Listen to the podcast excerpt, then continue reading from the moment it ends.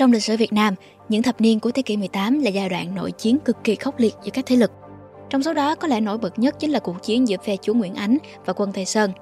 Viết về cuộc chiến kéo dài 25 năm này thì hẳn là sẽ có rất nhiều khía cạnh. Nhưng trong khuôn khổ của video lần này, chúng ta sẽ chỉ tìm hiểu một vài nét về các loại thuyền chiến trong quân Nguyễn mà thôi. Để đối địch với đội thủy quân hùng mạnh của Tây Sơn, tất nhiên Nguyễn Ánh cũng phải có cho mình một lực lượng tương tự làm đối trọng. Mặc dù các ghi chép trong sự việc về các loại thuyền chiến trong quân Nguyễn rất so sài, nhưng chúng ta cũng có may mắn là còn giữ lại được các ghi chép từ những giáo sĩ và người nước ngoài tại thời điểm đó. Vậy, họ đã ghi chép những gì về trang bị của thủy quân Nguyễn thời điểm đó? Hãy cùng tìm hiểu thông qua bài viết vài nét về thuyền chiến của Nguyễn Vương của tác giả Thanh Ly được đăng trên website của Spyroom nhé.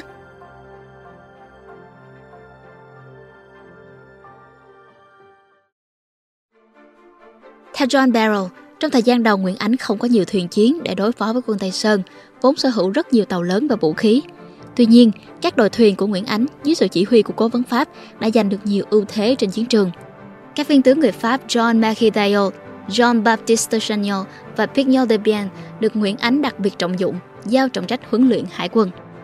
Cách thức tổ chức và kỷ luật của thủy quân Nguyễn Ánh được phái đoàn người Anh quan sát và thuật lại nhân dịp họ được hộ tống từ Sài Gòn ra Huế như sau – các thuyền trong đoàn hộ tống chúng tôi trông giống như các thuyền chiến bình thường khác. Mỗi cái dài không dưới 90 feet, tương đương 27,5 mét, nhưng bề ngang rất hẹp.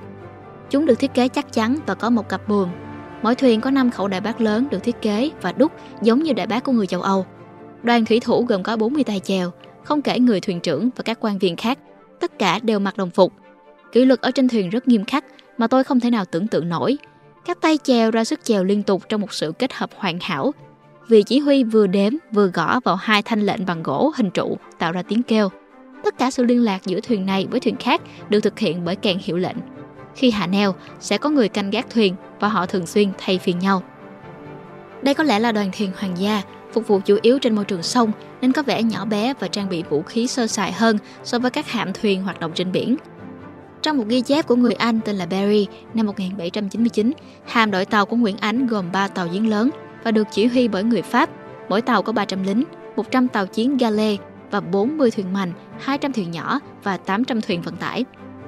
Không chỉ đóng vai trò chỉ huy của nhiều hạm đội trong lực lượng hải quân của Nguyễn Ánh, người Pháp còn giúp Nguyễn Ánh xây dựng các xưởng sản xuất vũ khí và xưởng đóng thuyền. Chỉ trong vòng 2 năm 1792 và 1793, Pignot de Bien đã giúp Nguyễn Ánh đóng hơn được 300 tàu chiến, 5 thuyền buồm và một đội lính thủy được tổ chức theo mô hình của châu Âu. Với sự giúp sức của người Pháp và sự chủ động của Nguyễn Ánh, số thuyền chiến của quân Nguyễn từ vẻn vẹn một chiếc vào năm 1783 đã lên tới 1.200 chiếc vào năm 1793. Trong số thuyền này có 3 chiếc được xây dựng theo kiểu châu Âu và 20 chiếc thuyền mạnh lớn giống như của người Trung Quốc nhưng được trang bị đầy đủ vũ khí và số còn lại là tàu chiến và tàu vận tải. Với sự phát triển đáng kinh ngạc của lực lượng hải quân ở đằng trong, John Barrow đặt ra một câu hỏi thú vị rằng Liệu cũng trong vòng 10 năm chiến tranh ác liệt như thế, cũng ở một đất nước như thế, các thần dân rất năng nổ của vua Louis thứ 16 có thể xây dựng được một đội quân hùng hậu như vậy được không? Và điều gì có thể khiến cho chính phủ Pháp hiện tại chưa dám thử thiết lập thuộc địa ở phần còn lại của phương Đông này? Có lẽ John Barrow ám chỉ đến sức mạnh hải quân của nhà Nguyễn khiến cho người Pháp còn ngập ngừng trong việc xâm chiếm Việt Nam. Trong khi theo Hiệp ước Versailles vào năm 1787, Nguyễn Ánh chấp nhận cho quân Pháp can thiệp vào Việt Nam. Bản thân John Barrow đánh giá rất cao vai trò chủ động và sáng tạo của Nguyễn Ánh trong việc tiếp thu kỹ thuật phương Tây. Theo ông, Nguyễn Ánh đã mua một tàu của người Bồ Đào Nha và sau đó tự tay nhà vua tháo dỡ ra và thay vào đó các thiết bị mà mình chế tạo. Con tàu vì thế hoàn toàn được cải tiến. Nhà vua thường dậy rất sớm và sau buổi chầu là đi thẳng đến xưởng sản xuất vũ khí để kiểm tra xem các thợ có làm theo đúng sắp xếp của mình hay không. Bên cạnh việc chăm lo mở rộng các xưởng sản xuất vũ khí và thuyền chiến, Nguyễn Ánh cũng đốc thúc việc tuyển quân vào trong các hạm đội. Theo thống kê của John Barrow, đến năm 1800, tổng số binh lính trong lực lượng hải quân của nhà Nguyễn lên tới 26.800 người, gồm có 800 người làm việc trong xưởng thuốc súng, 8.000 người là thủy thủ, 1.200 người làm việc trên thuyền kiểu châu Âu, 1.600 người trên thuyền mành, 800 người trên 100 thuyền ga lê. So với số quân trên bộ là 113.000 người, lực lượng lính thủy chiếm gần 1 phần tư tổng số quân lính của nhà Nguyễn. Nhưng rồi sau khi đánh bại nhà Tây Sơn, có vẻ như nhà Nguyễn đã không còn chú tâm phát triển lực lượng hải quân như trước nữa. Những ghi chép liên quan đến công việc đóng thuyền của người Việt giai đoạn đầu thế kỷ thứ 19 thường đề cập nhiều đến các loại thuyền nhỏ phục vụ cho hoạt động thương mại hoặc nhu cầu của hoàng gia hơn là những chiếc thuyền lớn để cung cấp cho quân đội. Điều này được phản ánh khá rõ trong ghi chép của John White, một người Mỹ đã đến Đàn Trong vào năm 1819. Khi John White đến thăm một xưởng đóng tàu bên sông Sài Gòn, ông vẫn thấy các vật liệu dùng để đóng tàu, nhưng không thấy công việc đóng tàu được triển khai. Ông viết như sau.